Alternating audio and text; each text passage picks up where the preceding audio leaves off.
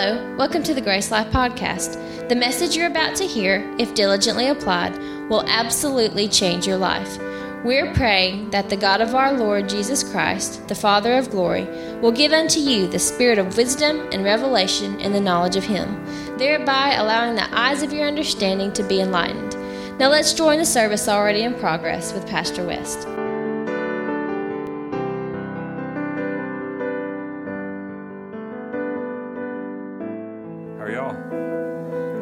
Great day? Amen. You want something you cut your teeth on? You want something that works? Or I got a little something from Reader's Digest. It's just a story.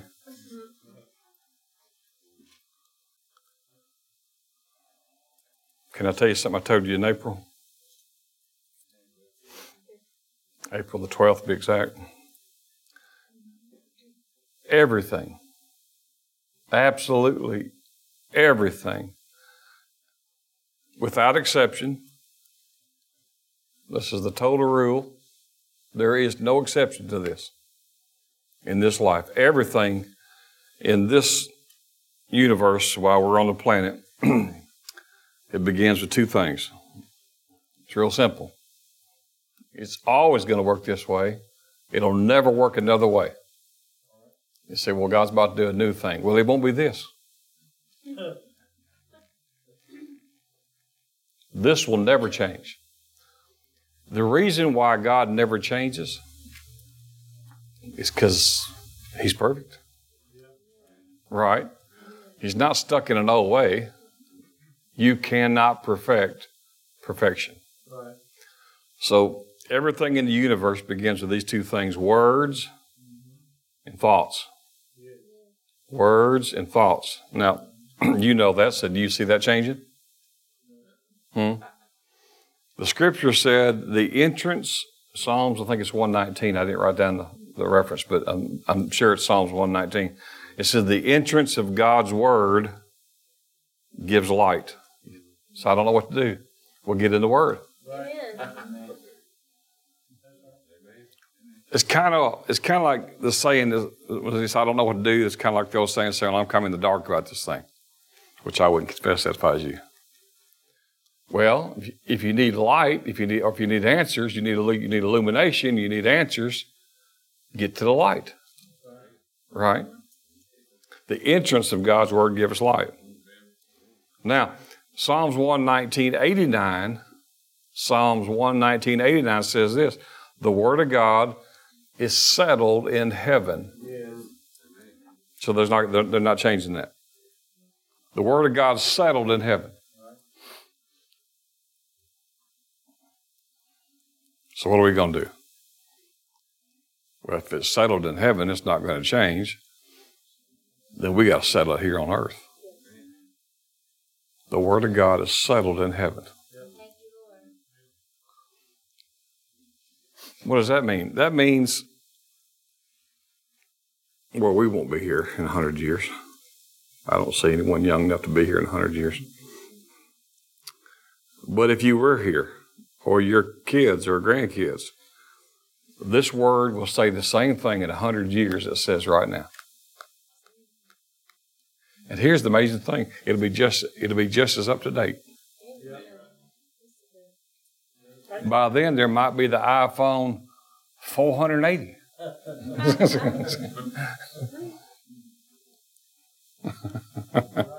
you know, you can have real quick speeds and all that, and uh, maybe it'll be to where no matter where you live.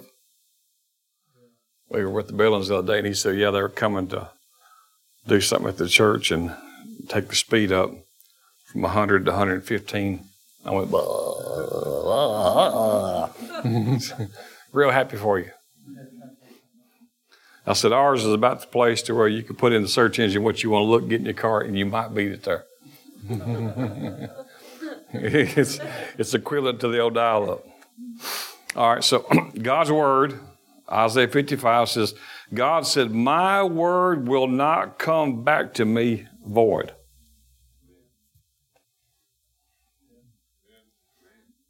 That means without results. Another scripture, I think it's in Samuel, I'm not sure, said when God has spoken a word, and no word that God's ever spoken has ever hit the ground. How you like that? Not a word from God has ever hit the ground. well, we know this one very well. The 23rd chapter of the book of Proverbs, the seventh verse says, As a man or woman thinks in their heart, that's who they are. Who you think you are? You know, you wouldn't have to tell me. All I have to do is just get around you sometime when we're not at church mostly. And after a while, you'd reveal it. Did you know that? Did you know you can believe you can find out everything just about a man or woman believes about this if you just listen to them for a while? Get them away from church a little bit and let them talk, and they'll tell you what they believe on just about any subject. Why? For out of the abundance of the heart, the mouth speaks. I always say it this way: out of the abundance of the, out of the, abundance of the heart, the mouth, mouth leaks. Right? So, here's what the Word can do and is doing for all of us God's Word has the power to do this. This is good news for you. You're going to be so happy you didn't wait till Sunday to hear this. But since you came out, I think you ought to get it on Wednesday. It's like getting paid before payday. The Word of God can align, align anything that is misaligned. Maybe a faulty mindset, a belief system, a tradition, uh, ideologies, doctrines. Timothy talks about there's doctrine of demons. Never thought about a demon having a doctrine, did you? But they do. The Word of God can align any thought or suggestion that is trying to exalt itself above the will of God in your life. The Word of God itself will do it. See, if all you'll do is just take truth. Now, if you don't like to read the Bible, you don't like to study, do the best you can. You won't do very well in life. But if you're a great lover of truth, if you'll hold on to truth and just truth, and just decide, I'm believing this. Well, is it working? Yeah, he said it was. Yeah, but I mean, is it really working?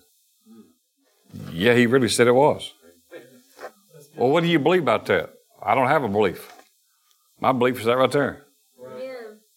Well, what's your opinion? Oh, I don't have one. Oh, surely you got opinion. I don't have no opinion. Uh, he said it's settled in heaven. Was that opinion? What kind of opinion can you have out of that? Right? If an officer tells you you're under arrest, you say, "What's what's your opinion?" it might it might as well be you under arrest, right? Y'all doing all right? So there's life producing power that resides in every spiritual word. We know that if we put taters in the ground and we do it the right way, we know what's going to eventually surface. Or we're going to dig them out, right? Taters grow in the ground, right? You see, we don't have to be there.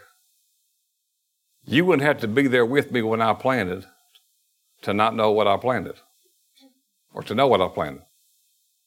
If you just come around in a few weeks or a month or two, you'll find out what I planted. Why? Because whatever is inherent in that seed, once it gets to the ground and has ample time to grow, will reveal itself to the world. Whatever is planted, good or bad, with ample time to grow, will reveal itself to everyone who's looking. Everything in the natural world began as a spiritual seed or thought. Everything. All I'm trying to say is the temporal realm, the temporal realm, this temporal realm has all of its roots in the spiritual realm. How do we know that? Well, 2 Peter 1 3 says, according as his divine power hath given unto you. His divine power gave to you, not Peter, you, all things that pertain unto life and godliness through the knowledge of him who hath called you to glory and virtue. The next verse says, whereby are given unto you exceeding great and precious promises, that by these promises, by these great and precious promises, you will be the partaker of the divine nature, having escaped the corruption that's in the world through lust. You're going to escape it. So, our part in that, after the seed, is to you know, uh, I don't know if anyone ever does this, but Grandy used to put up a, she'd plant her seed, and since she didn't want to stay up all night with a shotgun, get rabbits out, she put up scarecrows. And she used them old pie, uh, aluminum deals, you know, and y'all ever do that, put up a scarecrow? And uh, why? Because she's trying to guard what she's wanting to grow.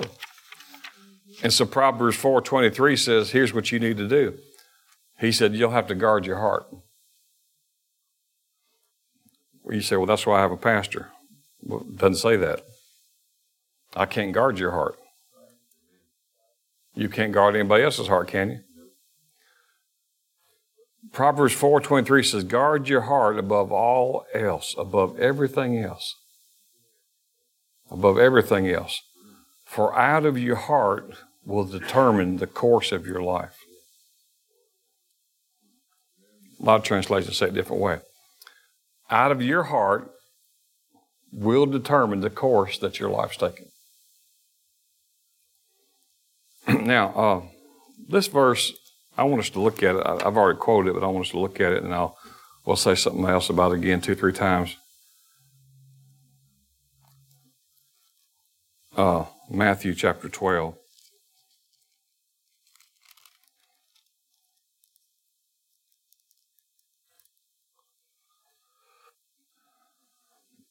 And we'll read uh, verse 35 through 37.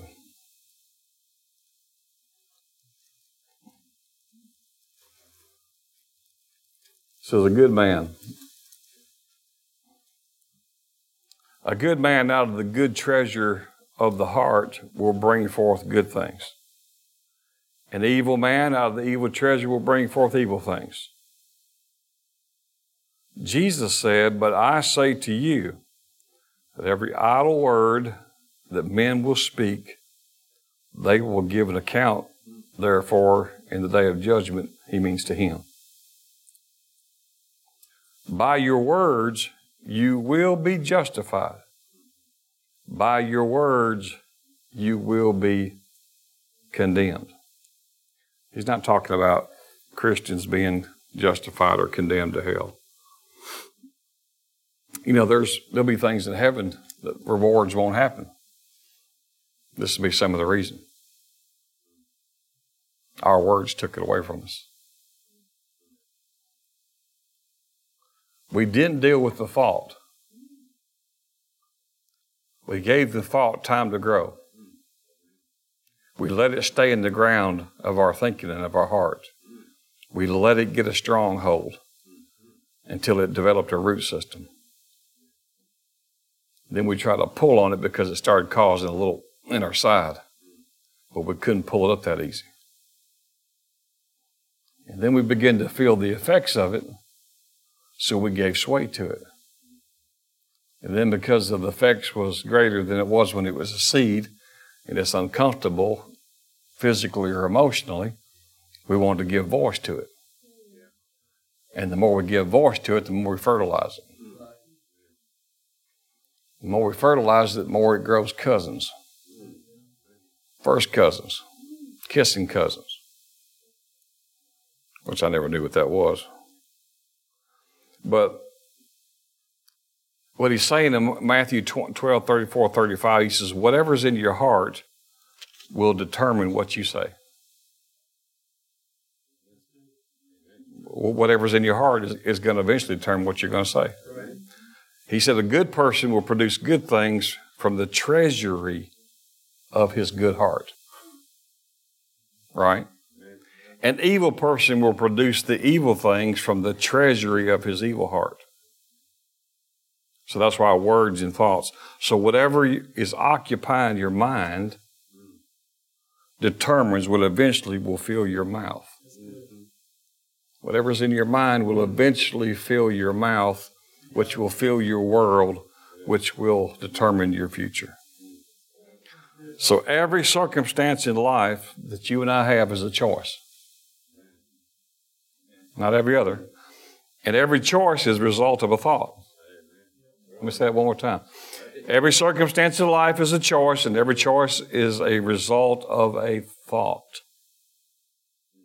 Whatever fills your mind is holding the key to your future. Your thoughts are providing the fuel for your words. And your words are providing the fuel for your world.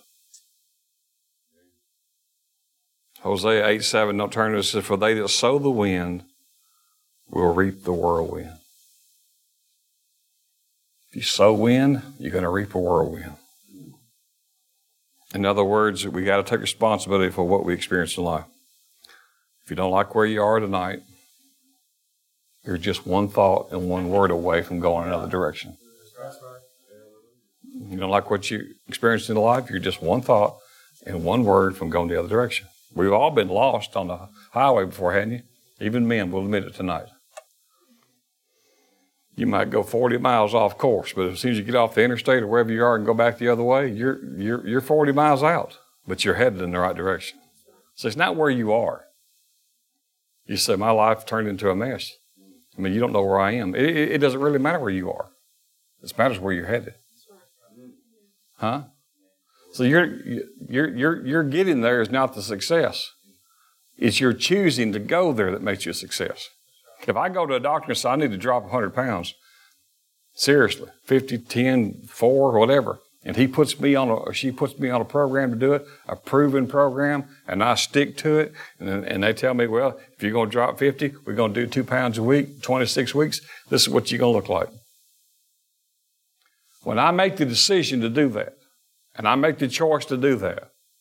Am I really a success at the end, or am I successful? I made the decision and implemented it. So, see, you're all, you're all headed somewhere that you're not there yet.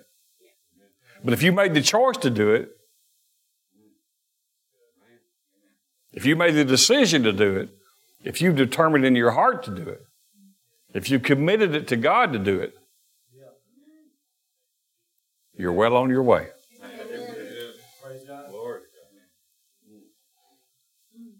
And God doesn't know time. So 26 weeks is today to Him. Psalms 138 said He saw all your days before you lived one of them. He said He was watching while He was grafting you in your mother's womb. And He had plans on you before He put you in the womb. That means He knew you before you was there to be known. Now, I don't know how you do that. Do you know how you do that? That's why He's God. He wrote the book, we just read it. God had designs on you before there was you. That's why we can trust Him. He's powerful, and He's good, and He knows what He's doing. Hallelujah. Y'all are fun to preach to tonight. I'm having me a time up here. Woo. So,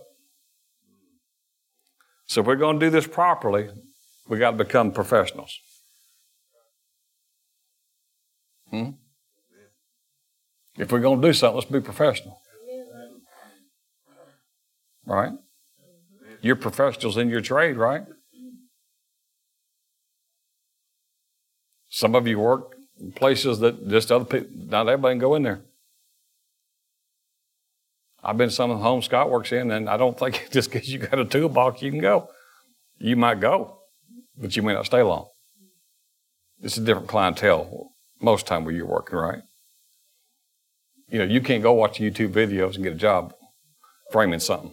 You say, well, I watched three videos. You better not tell them that. Hmm? Right?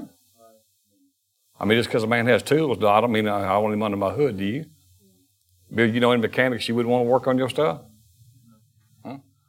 I know sometimes you got to, it's, you know, it's kind of like medical science. Sometimes you go in this, you got to do this and do that, and, you know, then that didn't work and something else. It can be expensive for the ones who's paying as you learn.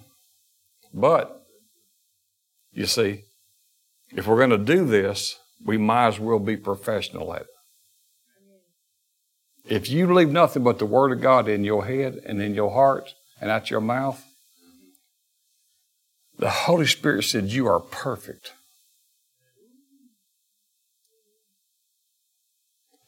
If you choose to use nothing but the fuel of the Word and speak that alone, he's, James said, You're a perfect man. Perfect. Absolutely perfect in all your ways. Hmm? I don't care what kind of revelation is being taught now, we can go ooh and all about. If you ever leave this message, none of the rest of it's going to work. Because you had the greatest revelation in the Word, but if you if you got a junky mouth and a junky mind, I don't care if you know when Jesus come back, you may not even make it. Because you'll talk yourself out of it. This is premier. Control your mind, control your mouth, control your life. You want a better life? Get a better mind and a better mouth. Hmm? Some say, well, you just of them faith people. Thank God. Thank God you recognized it. Thank God. What do you, want them doubt ones? You the president of the doubt club or what? The unbelief club. Well, you don't ever know what God's going to do. Well, I do. I read it. Right. I know what He's going to do. I read it. Well, He told me what He's going to do. He said, as long as the earth remains, it's going to be seed time and harvest. Sounds like I know what He's going to do. Right? He said, I'm, I went, I came, I'm coming back again. So I know He's coming back again. They said, when? He said, a little while. Now I got to define how he, what he thinks a little while is, because he told them I'll be back in a little while. It's been two thousand years. So I don't know what he thinks a long time is. Amen. Amen. We got to sift your thoughts. You ladies ever, sift anything? Yeah. Flour or something, right? Mm-hmm. By filtering out everything that you don't want to show up in your future. You ever sift something out the sink or whatever you don't want to show up in the meal? But we, we don't do that with our mind. We just say, oh, well, you know, just do the best we can. Mm-hmm. I don't want to eat that restaurant where they did the best they can. I want to go up there and look at that, that, that, that number on the wall, and, it, and it's hitting close to 100. I don't want to go in there and it's 47. That's doing the best you can. Well, no, that ain't doing the best you can. That ain't even doing. Not that I know what I'm talking about, Karen. I don't know what I'm talking about. I'm just, but, you know. See, the people who have trouble eating at restaurants is the people who know about the restaurant business. Because they know what can happen in the kitchen. You want, you want to find someone at, in the courtroom nervous? Find you an attorney who's having to have an attorney at a court case because he knows everything that can go wrong. You want to see a, a doctor nervous, just find one about to have surgery. Because he knows how many things he forgot and sewed up in there with you. huh? they know too much. They know way too much. I've watched too many carpet installers work on things that said, hurry up before they get back in here. They won't see what we're doing that we shouldn't be doing. Hmm? All right, let me get off that into something better.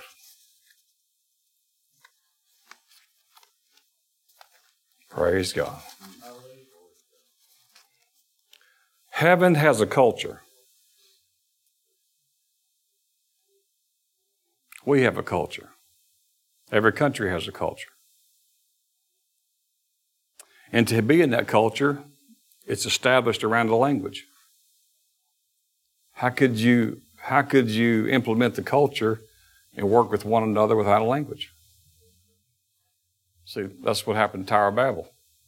They were doing something that God didn't want them to do, and He had to stop them. So He went down and confused their language. He said, "Because if I don't, the thing that they imagine to do, they're going to do it. I got to go down there and stop it. So they had a culture idea of what they were going to do. It wasn't the plan of God. He had to stop it. So he, so he, he confused their language. And they, they started speaking different dialects and they couldn't understand each other. So they couldn't carry out the objective of the, the plan of the culture. Heaven is a culture. Earth is a culture. We as believers are to adapt heaven's culture into earth. Where you live, how you live, is supposed to typify heaven. On earth, Jesus teaches how to pray. He said, okay, our Father, which art in heaven, hallowed be your name. Thy kingdom come on earth as it is in heaven.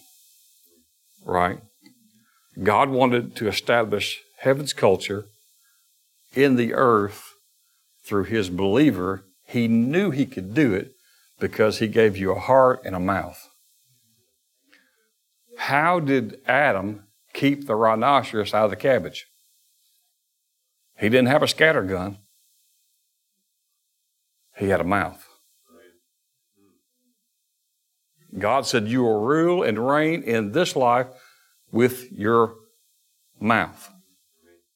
How does a king establish rule in a kingdom, in a, mon- in a monarchy? By choice, and then he releases his authority through what? Through words. So we know that our words, death and life, Proverbs 18, 21 says, death and life is in the power of your tongue. Your tongue. That's why the policeman has to say, I mean, it's, it's, it's his responsibility to tell you when he's arresting you. You have the right to remain silent. Anything that you say or do can, and we will use it against you in a court of law. So you have a right to be quiet and not answer any of our questions. Because if you say it, we're going to use it against you. Your right is now going to become our right. So what you need to do is be quiet. So if you don't want to be imprisoned, you might not, you, you, you, you may want to be quiet. If you don't want Satan to take you prisoner, you might want to be quiet. If you don't want to lose all your finances, your health, you might want to shut up. And only say, see, I'm, I'm, what am I doing? And only say what God says, which means what? I'm aligning my world like His world because I'm taking His culture and put it into my culture, but it needs the exchange, it needs the currency of faith, and faith can only be released through the spoken word. Only. So faith has the currency. Faith is the currency of heaven, but it's released in words. Let's go to James really uh, well. Uh, are you still Matthew 12? You, you, you, so uh, remember, here's what he said. He said, "By your words you're going to be justified, and by your words you're going to be condemned." Amplified says, "What your by your words you be justified, acquitted, and by your words you will be condemned, and you will be sentenced." So he talked about idle words in here. Idle words are, he says, don't speak idle words. Idle words is a non-working, non-profitable. It's a lazy lie. It's it, it also falls in the area of telling a bunch of jokes all the time. It's jesting. It's calling someone 600 pounds tiny. You say, are you trying to take all the fun out of life? No, trying to increase your life. How many know that everything God says comes to pass? But what if God just told jokes all the time? You didn't know if He's telling the truth, telling a joke, just carrying on some mess all the time. I mean, this world fall to pieces because everything He says comes to pass. Right? Well, do you want everything that you say to come to pass? That's smart. Did you know most people have said yes? But if but if you could order your words are right and you were a perfect man, how would you like everything you say come to pass? Right now we selectively want things that we say come to pass. I would say probably everyone in the world and everyone in this room, of course, if everything that we had said come to pass the way that we said it, no one would be alive. Even if it was jesting, like that tickled me to death. That'd be a terrible way to die, wouldn't it? Could you imagine dying being tickled? My wife just, my wife will hurt you if you tickle her. She thinks, she thinks it's complete torture. There was a couple of times I don't do it anymore, but years ago, and I was just. To, I knew what I was just to mess with, and I got, and she ran for the butcher knife as fast as she could, and she says, "Don't make me stab you, but I will. I'll, I will take you out." and she went like this at me, and I mean with some swiftness to it. well, you say, well, you know, just saying that tickles me to death is not gonna come to pass. No, it probably won't because he said, believe it in your heart and say it with your mouth. You say, well, what's the big deal? Here, here's the big deal. Your heart don't know what to do with it. So you're trying to establish what you say to come to pass. And when you're just throwing everything in the kitchen sink out there, your heart, uh, James says, you deceive your own heart. Your heart doesn't know what to do with it. Because you're just speaking all this stuff. Well, I just love them to death. Why don't you just love them to life? Why don't you just love them? Why, why you got to love them all the way to death? Can't you just love them? See, you see how much death we have in our vocabulary? Well, I tell you what, I love, I love that to death, and I love this to death. I love that chocolate to death, and death by chocolate, and I love all this stuff. Well, like Randy Green said, he's here. He says, "No, we don't. We don't love that. We don't love anything that can't love us back." You can't love pizza. Pizza can't love you back.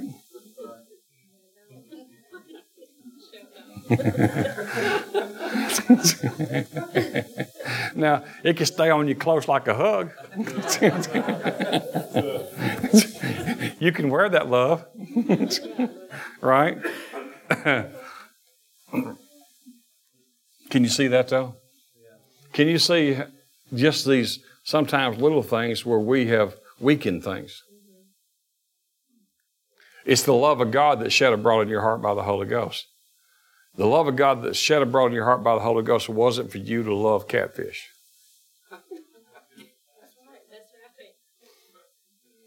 It was to love others. Amen. The way the, the way Christ loved you. True. So let's don't let's don't take something that that, that that's that awesome and bring it down to catfish. Let's just say I like catfish. Or you won't say it, but anyway. What, uh, or I enjoy this. See, Charles Capps never would. Uh, people thought, well, he just ain't no fun. He said, but uh, I just, I don't say these things. He said, if I tell a joke, he said, I say this. Uh, here's a joke about a man. He don't say there was a man because he said because there wasn't a man. If there was a man, I don't know if he was a man, so I ain't gonna say there was a man. He said, this is a joke about a man. You say, well, you think that's necessary? Well, you can have his results. I went back studied it this week and, and, and read a report on it. They said, so he, uh, Charles Capps passed 2014, February 23rd. He told his family on February 21st, I'm through with my assignment. I want to go home. I'm all fine. You're fine. Let's meet together have family, hug each other, discuss what we need to discuss. In three days, I'm going home. The Lord said I could. I finished my assignment. They did that. They spent their time together. All the kids finally left. He walked down the hallway, closed door, went to bed. 5.30 in the morning, they went in there, he was gone. You say, what was he sick with? Nothing. He was through. Here's a man who spent his whole life talking about speaking the word you can have what you say. And he believed he could do that. And he decided he was through. Just happened to be he was 80. He didn't have 4,000 wires hooked up to him. Hmm? He had, like Mark Hankins would say, he had his believer hooked up to his speaker. He had his believer hooked up to his speaker. Now, all right, uh, James, real quickly. Are we all right? James. That's right after Hebrews, which means that you make the coffee, I guess. It says he does the brewing. James 3. What a wonderful book.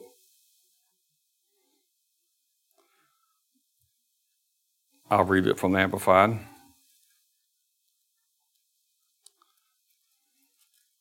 Verse 2 says, For we all often stumble and fall and offend in many things. If anyone does not offend in speech,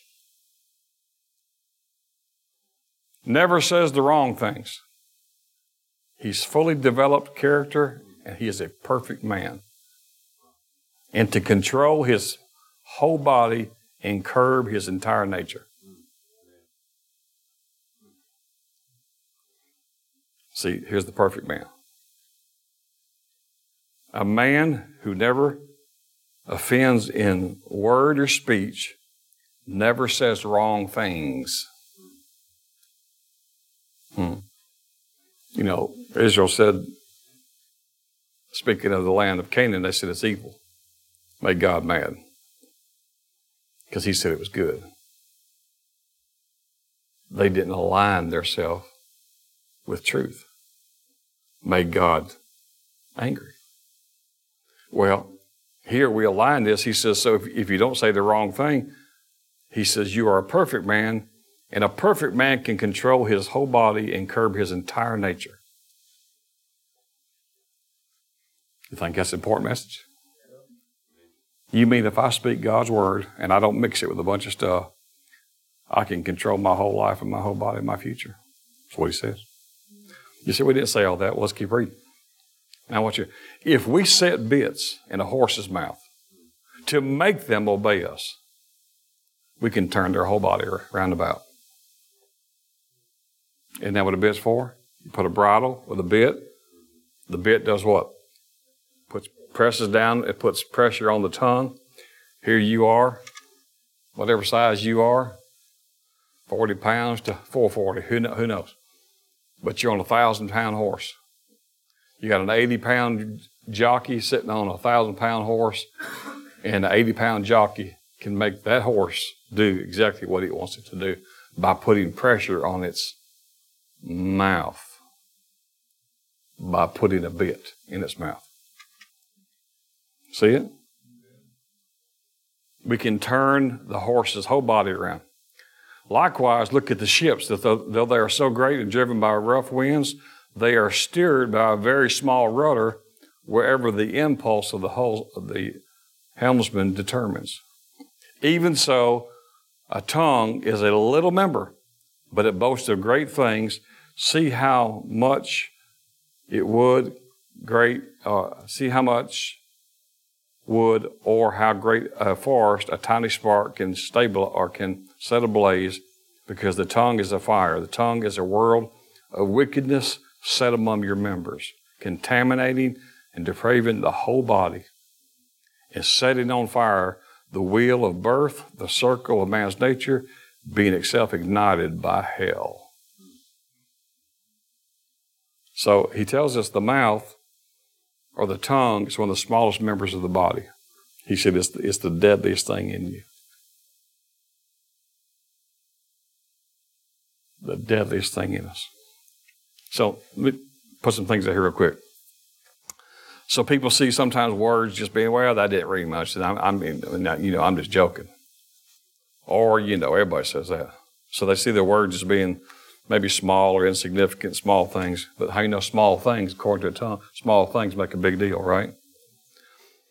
Verse 3, it said, a bit and a rudder or small things controls big things. A bit or a rudder like on a ship, which are small things, controls big things. It says you can take a match, create a spark, and have a forest fire. So a spark is a small thing, right? You know, every year we're, we've got fires in California, and Colorado, forest fires started from a spark. Your words, your words affect your world because they're the steering wheel of your life. Your words are steering your life. Your words are steering your life. Wherever the bit goes, the horse goes. Wherever the rudder goes, the ship goes. Wherever your mouth goes, your life goes. If you keep steering, if you keep steering your steering wheel away from the church, you ain't ever gonna get here. Hmm? Because that is the determining. Would anybody want to get in the car and hit the pedal and not have a steering wheel in? I mean, just floorboard it, no steering wheel. Anybody want to do that? Why do we live life like that? Just say, mash the motor. See where we end up. No, let's don't do that. Well, some say, well, you know, it ain't that big a deal because God's in control. He is. And He's got that kind of mess. Hmm. Well, He's in control. If you put His word in your mouth, in your heart, in your mouth, He's now in control. If you're speaking, if we're speaking things contrary to His will that does not align itself with His word, He is not in control. You are in control. Actually, Satan's in control. Satan has now become your master. And you're supposed to be his master. Whoever controls the bit controls the horse. Whoever controls the rudder controls the ship. Whoever controls your mouth is controlling your life. You can't go somewhere different until you say something different. Hmm? You won't say something different or see something different until you sow. Words are sowing. Till you sow something different. if Satan can't control your mouth, he cannot control your life. There's the Lord, just take this stuff away from me. Take these cigarettes away. He don't want them. He don't smoke. He don't do drugs or anything. Well, I can't get free from this stuff. I don't know why. Well, you ought to now. You keep on licensing it to stay in your life. Boy, it's the hardest thing I've ever done. You ever try to quit smoking? It's the hardest thing I've ever done. Yeah, the more you keep talking about, the harder it gets. Once you start talking about how easy it is. Now, I'm not picking on that. Uh, you know, uh, I pick on fried foods or ice cream or, you know, letting a dog lick you in the mouth of rabies. I don't know. I just say there's a lot of ways to leave the planet. See what I'm saying? Now, now don't get offended at me because, you know, we, we all got stuff, right? But we are we are letting it be in our life. Hmm? You can't tell me you ascribe to the belief that you can speak to a mountain, it'll obey you, but you're telling me, but I can't, you know, but I can't lay down bread for a week. You mean a mountain can obey you, but bread, you obey it.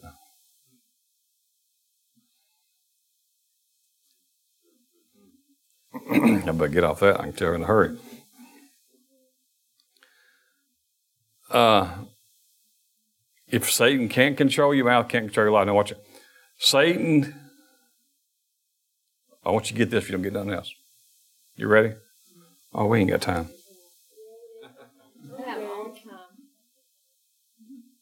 No. I promise you this is going to happen to you this week.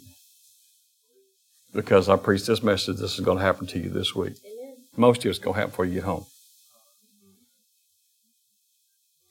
Satan is going to speak to you to plant something in you so you'll say it. He's going to give you, he's going to speak something to you in thought form to get it into you because he needs you to say it. Because when you say it, you authorize it because you plant it in your life. So he's going to constantly speak thoughts into you, ideas into you, what it looks like, what it feels like to come through your emotional realm and your feeling realm and what you don't what you don't feel good and how you don't feel good and what it looks like in your relationships and he's going to do the pile on effect He's going to plant it in you because he, all he wants you to do is just speak it out. He needs you to speak it out. So he, he's the one that plants. But we're supposed to be planting. People want to talk what is. Well, you just don't, yeah, but, you know, you just don't understand how my life is. Yeah, but see, you want to talk what is and end up somewhere else.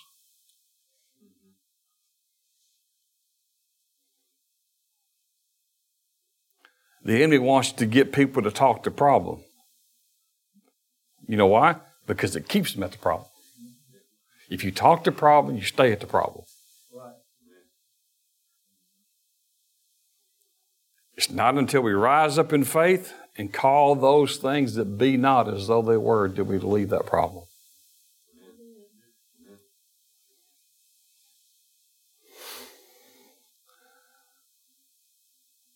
This is not good English. If you believe what be, you say, well, you know, you just don't, I'm just telling you what be, what be going on. Well, okay, I'm just, I mean, there it is. Got to say it. It's in this soulish realm. Just think I got to get it out. But if you believe what be and talk what be, you be stuck with what be. Hmm? If you want change, you have to believe what be not. and say what be not. Well, that just don't work for me. I've tried it. Oh, let me tell the Lord he was wrong then. I'm sorry. Lord, somehow after these years it changed. Fred over here tried it. It didn't work. You're going to have to update this book because they tried it. Well, they spoke it three times. But you, you don't master something three times. How many, when you went to kindergarten, they taught you some form of math? How many got math in the first grade, second grade, third grade, fourth grade? See what I'm saying? If you go to college, you get more math. You can still be taking some math you never took. So you don't master math because you said two plus two is one, two, and then you start using your toes and all that. No, no. We started there. Now, this culture and this language from heaven is to call things that be not as though they were. Now, uh, let's end up here because we're running out of time tonight. We want those kids to have a good time back there. But uh, Romans 4. I know you know it.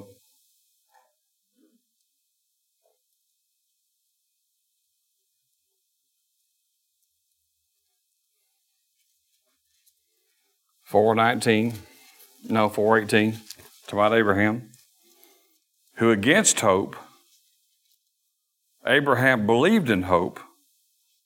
Now, how come we don't have no hope? Look, because the promise is what? You're going to have a child. How come we don't have no hope? Uh, he's 100. She's 90.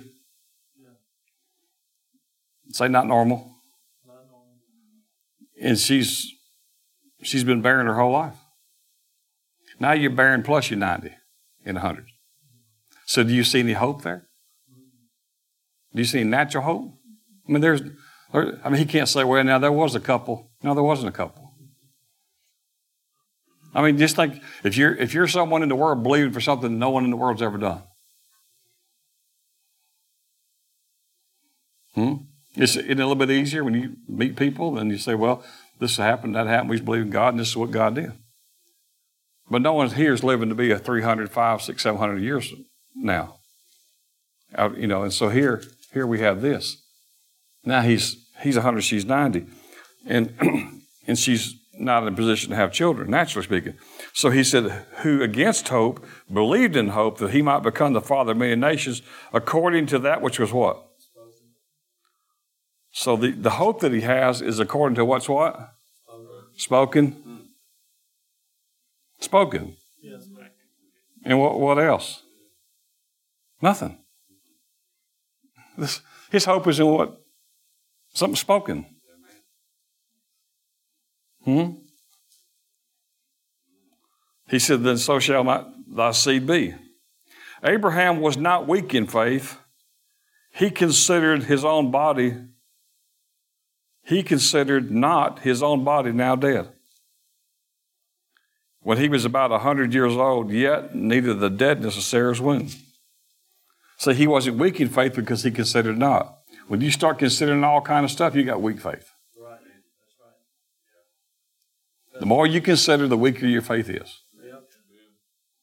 Abraham considered not, and he was not weak in faith. Watch it.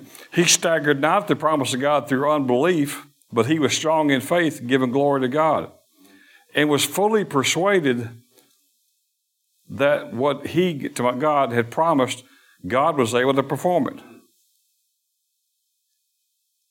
Hmm.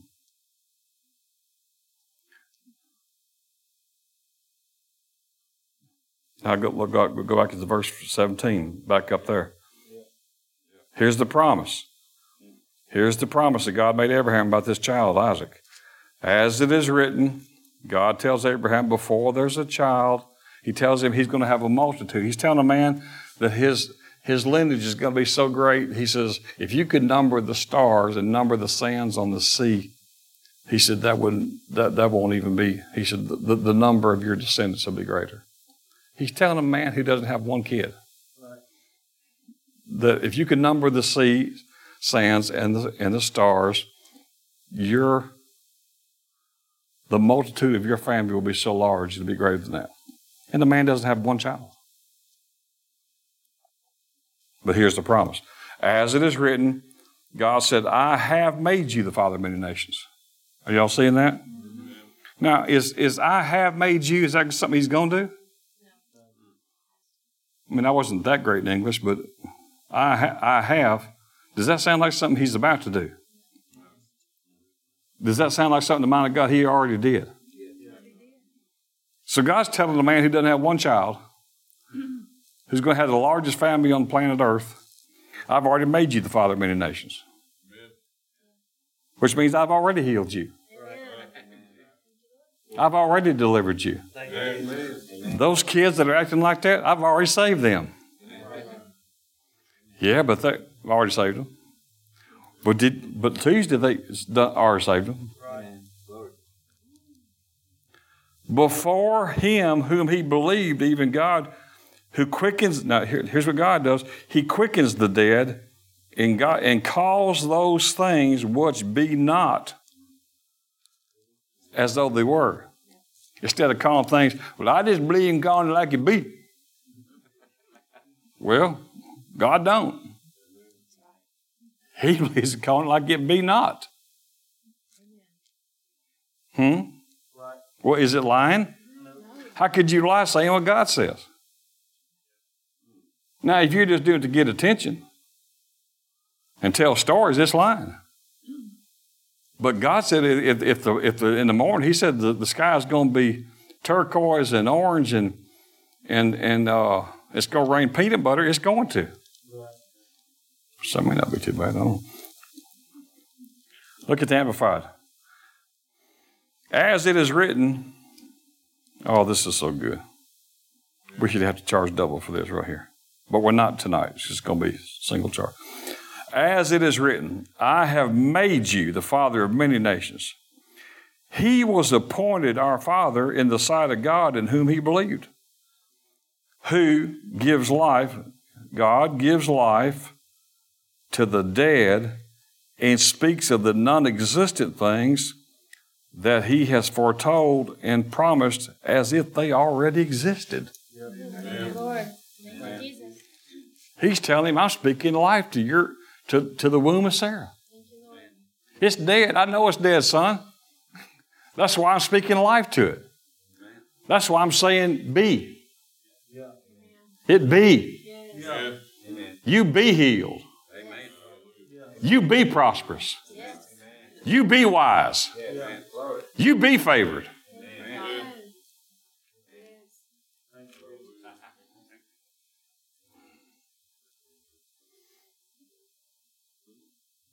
I mean, your victory may not be, in naturally speaking, but talk like it be. Amen. Joel 3.10 says, God said, t- told Joel, he said, let the weak say,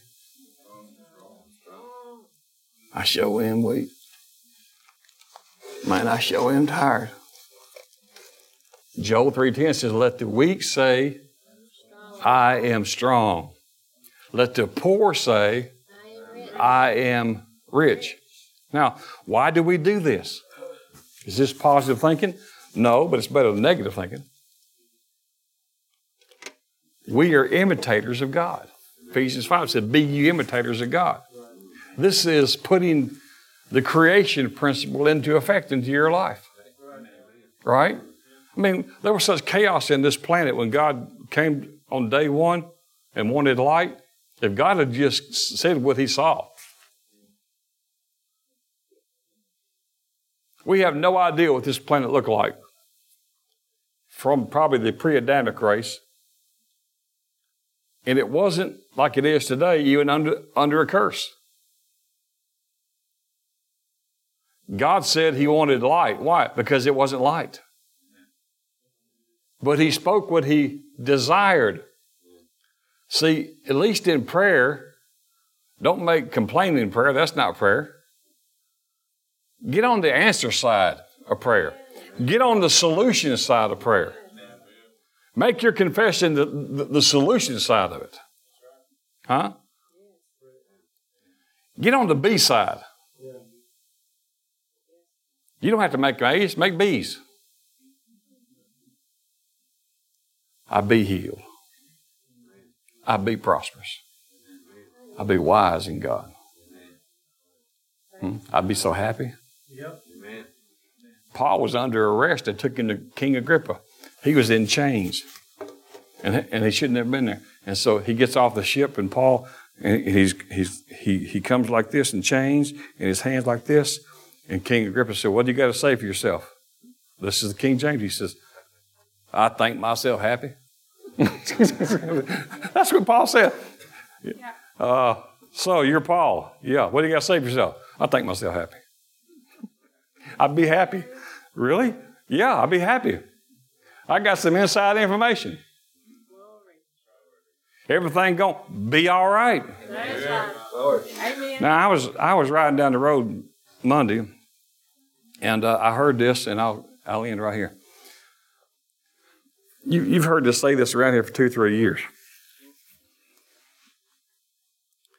Everything's turning out amazing.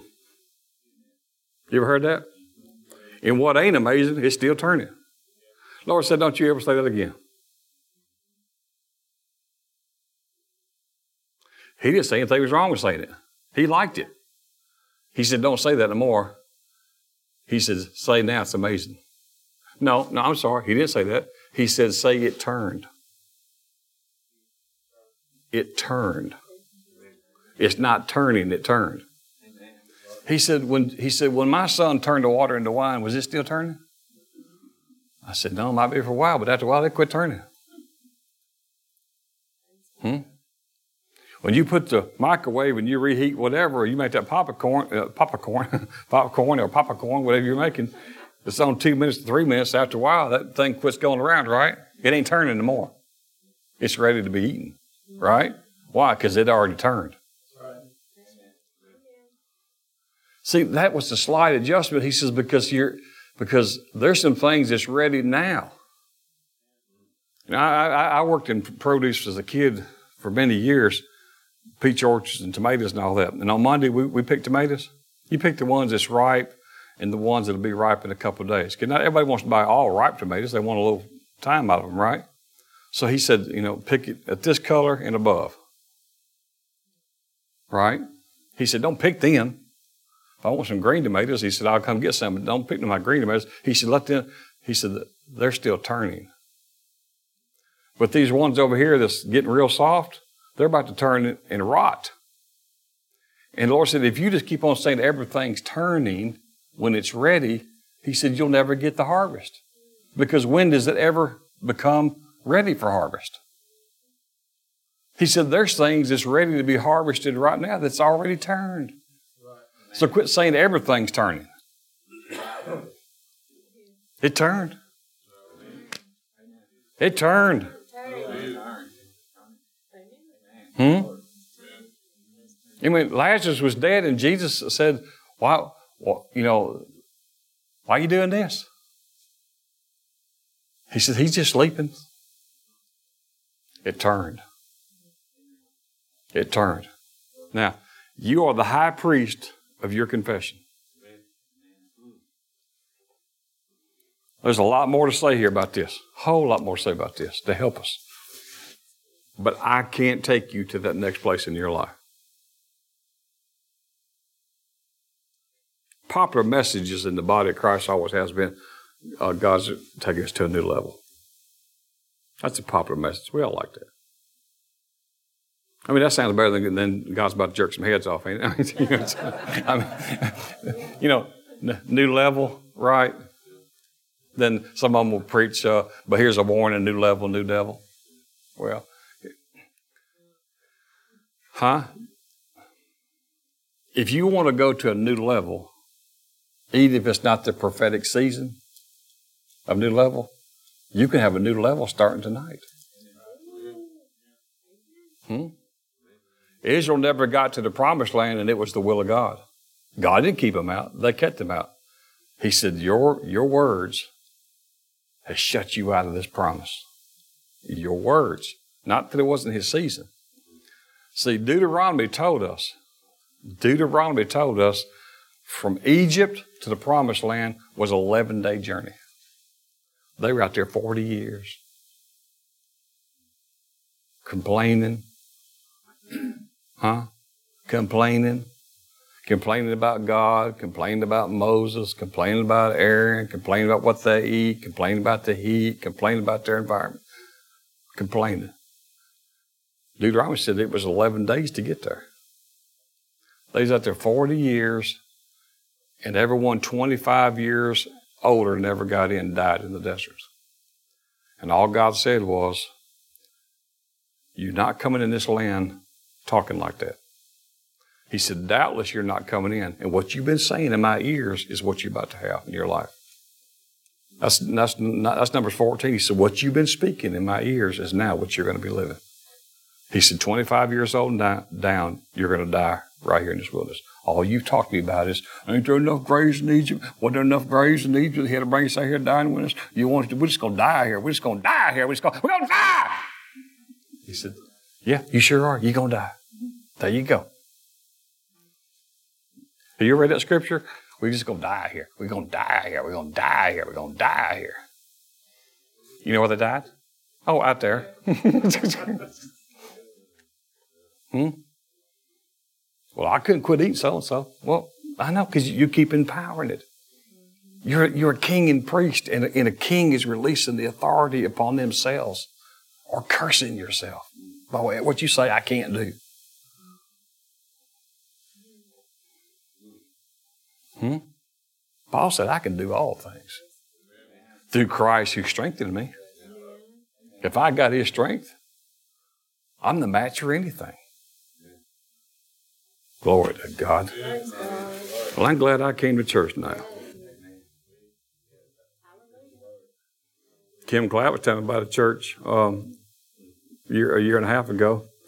He said, uh, this pastor, he said, I, I, didn't even know where the city was. He said, it's, uh, he bought a building and members left. I said, no, I never heard nothing like that. anyway, he said, so he was sitting there with a, uh, $800,000 mortgage. And within six, eight months, you know, somebody was mad at this, and they's mad at that, and they's mad at this. And that's all they could do to make the mortgage. Pastor was barely getting paid every now and then, trying to borrow money to live on. And Lord says, It's okay, just stand. And He told him to speak, speak word Speak the result. Speak the desired end. Speak the end. God always speaks the end from the beginning, and after He's completed the after He's completed the end, He goes back to the beginning. I think for a, a home builder or carpenter or whatever, it'd be like a blueprint. The blueprint speaks, doesn't of if you got a full set, it, it speaks of every phase of it, right? But you've built nothing but you know everything in one sense. then once all that's been decided and the materials and the whereabouts and all that in the blueprint, then he goes back to the beginning and starts with the footings. God goes to the end. See, Peter said, receive the end of your faith. So if you're not satisfied where you are tonight, you ain't at the end.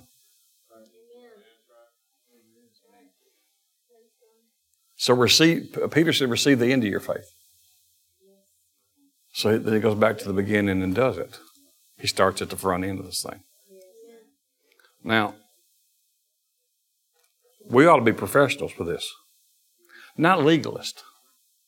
I don't mean these, you know, back when this message was going out years ago about confession and, and all that, you, you, you had a lot of legalists say, oh, you said so and so, oh, you said. I, we don't want to put a badge on someone right here to arrest people every time they said, well, that, that hurt.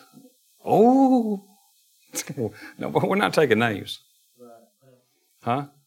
You know, it's like I got a little fun corrected right there. Right? But that's true. Amen. So here we go. Here we go. We're in a good we're in a good place. So Kim Clout said the guy spoke. He said I, I he said uh, Kim said the Lord told me to call and tell you this. This is about a year or so ago. He said I don't know why you just told me to tell you. He said so he kept on saying this mortgage is paid for. This building is paid in full. He said he's out in the country. He said, This guy's the most non assuming pastor you don't want to meet in your life. He's as good as gold, but he's, he's, he has no charisma. He's not a great orator. He's not even a great teacher. He's a great person. And the people love him. He's a great person, but he's not a skilled orator or anything. He said, Matter of fact, if we walked in the room and church was about to start, if I told you, now, here's everybody in the church, tell me which one the pastor is. He said, I don't think you could pick him out. He said, That's how non assuming he is. But he believed God and kept his words ordered aright. Psalm 50, 12, I think. He kept his words worded aright. A man walked in his church, had on a nice suit. No one else had on a suit. He sat down in the service. He got up, left the church. The next morning, the church gets a phone call. It's from this man, whoever the secretary was, or wife, or whatever said, There's a man here yesterday. You remember seeing him? He was the guy with a suit. He says, This is him. He needs to meet with you as quickly as possible. He said, Well, okay. Tell him uh, I can see him in the morning. The man comes in the morning and he says, My name's whatever. He said, uh, I'm here to pay your church off. The pastor said, Well, see here, here we are. I mean, you're speaking the word, but he still says, But you don't know how much it is. He said, that has nothing to do with you. The Lord told me to pay it off. He, he said, he, The Lord has to know what the mortgage is, and He told me to pay it off. He said, Sir, I just need the balance. He said, Well, it's $850,000. He said, Well, tomorrow morning be quick enough. I said, Kim, has that guy ever come back to his church? He said, No. So he called the guy, and the guy said, I'm a Christian, and I belong to a church, and I tithe there. But I'm as called as a businessman to do as much as what I do is what you're called to do. He said, I'm a tither, he said, but I'm I'm a, I'm I'm the I'm the the priest uh, or I'm the king, and I'm to I I'm called in business to produce income for the kingdom. I don't just pay tithes. See, people in business who have a call for business like that, they see something bigger than, well, I gave my tithes. God, you got to take care of your family, but, but God gave something bigger. He says, so I'm just as called to do this as you're called to do what you was doing yesterday when I heard you. He said, the Lord told me to come to your church. He said, I drove to your church and he said, this is the next church you will pay off. He says, come Sunday and then call the pastor the next day. Never saw him again. And Kim said, You know what was good about it? I said, What that? He said, Check was good. he said, And the Lord told me to tell you that. He, he said, I stopped what I was doing and I came in the house. He told me to tell you that. Because he said, I believe he wants to do it again.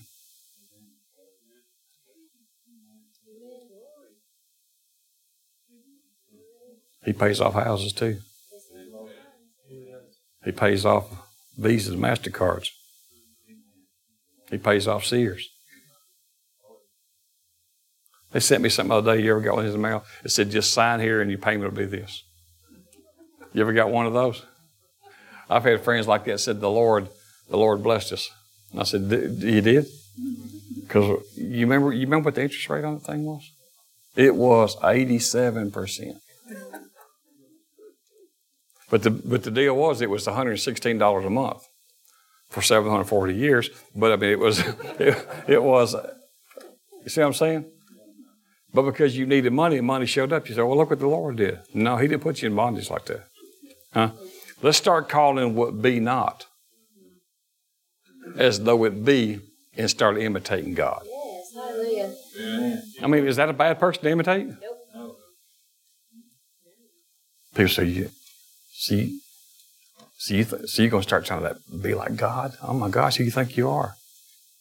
Yeah, I'm going to try to be just like Him. Just like Him. Talk like Him, act like Him, believe like Him, think like Him. Amen.